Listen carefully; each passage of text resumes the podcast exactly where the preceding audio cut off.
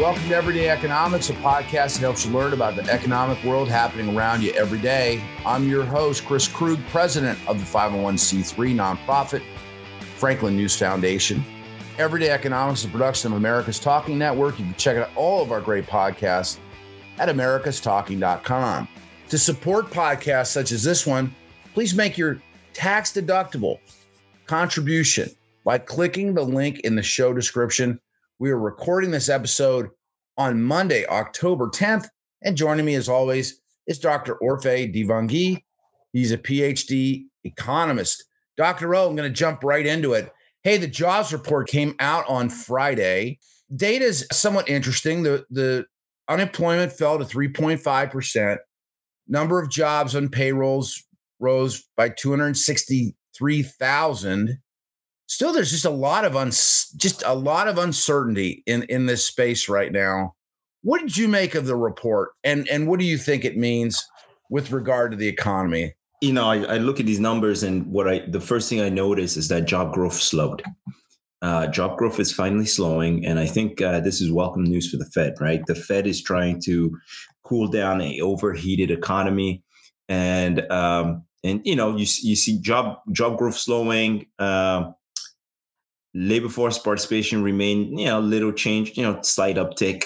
All good news for the Fed. But you know, for those who are hoping the Fed's going to apply its, uh, you know, apply the brakes, it's bad news because look, employment growth continuing to increase, wage growth continuing to increase, and prices where they're at, the Fed has to continue to hike. Of course, there's a lot of fear that the Fed might oversteer, right? Because, you know, if you know, you know, carefully, we have to think of the fact that monetary policy operates with a lag. We have to think that prices are really falling in parts of the economy. We know in the housing market, things are slowing already drastically in the, sh- uh, you know, and, and presenting some opportunities for many who had been left out during the pandemic but you know, do you see a cooling? And the cooling means that you know perhaps uh, you know the Fed could end up doing too much, right? We see market rents falling already in in many areas, uh, but rent in the consumer price index is still increasing rapidly, right? So uh, with that said, uh, I think it's a jobs report that the Fed's going to say, look, the economy is finally kind of cooling, but we have to keep working on bringing down inflation because the risk is still very elevated.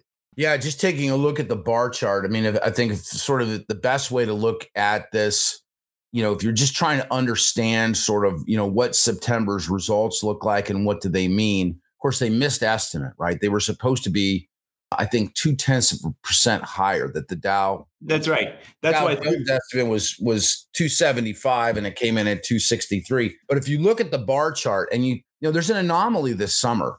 June went down substantially. July went up significantly, almost as much. You balance the two out, and it almost looks like stair steps coming down from uh, from a high mark in February, where the economy added uh, nearly three quarters of a million jobs. But for the balance of the year, otherwise, it really just does kind of look like a gradual stepping down. And September's numbers, I mean, I, I mean, you know, call it for what it is, would be this this that would be the smallest single that's, month job growth. That's right. That's exactly that's exactly what the Fed is after. Right? Remember they wanted they wanted that soft landing. And this last jobs report uh, is a slow and steady cooling down of the labor market. That's what it looks like. We looked at hiring falling. Uh, we saw right? Hiring in the in the JOLTS, which we talked about on the podcast, hiring right. falling. We saw job openings also falling. Uh, this is exactly what the Fed is after. So this, you know, ahead of their November meeting, this is good news. Of course, we're going to get the CPI report this week, and that's really going to be telling, right? Uh, mm-hmm.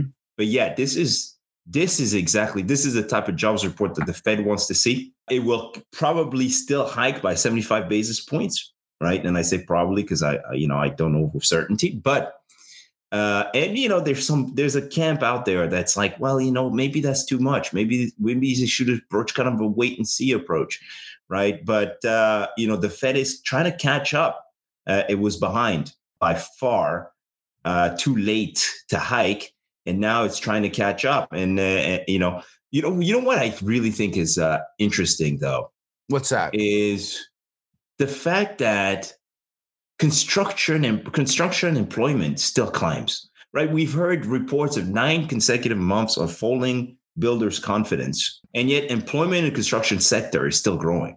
To pull out from the data that that you know that that was included in the September jobs report, leisure and hospitality, I found those two to be kind of strange. I mean, really? I mean, it's it's like things are tightening. I mean, I'm looking at stories about gas bills being massive in the in the weeks to come. But leisure and hospitality, healthcare, and business and professional services. So contracted consultancy kind of work. Right. We're the, right, we're right, the right. sector we're the sector gainers. Does any of that make any sense to you against Yeah, that, your eh, interest in the in, in construction? Oh, for sure. I mean, leisure and hospitality, I can kind of see, right? Those those industries that were shut down during the COVID pandemic have a long way to go, and they're still trying to catch up. So I can kind of see that. Um, but yeah, I mean, you know, construction, professional, professional and business services, of forty six thousand jobs in September. Uh, yeah, I find it. I find it really puzzling. You know, uh, I, I mean, I'm not again. I'm happy construction's still going right and going strong because, of course, you know we we have a massive uh, housing unit deficit in this country, and we'd love to see more residential construction. I think a lot of builders are going into uh, mul- multifamily units. Uh, you know, great, fantastic, right? We need that. Uh, uh, because those are the kind of things that might uh, actually help to bring down inflation. Uh, Sure. So right, and so uh, so that's good news. It's just a little odd that you know when you look at consumer surveys and you look at builder surveys, builder sentiment, right?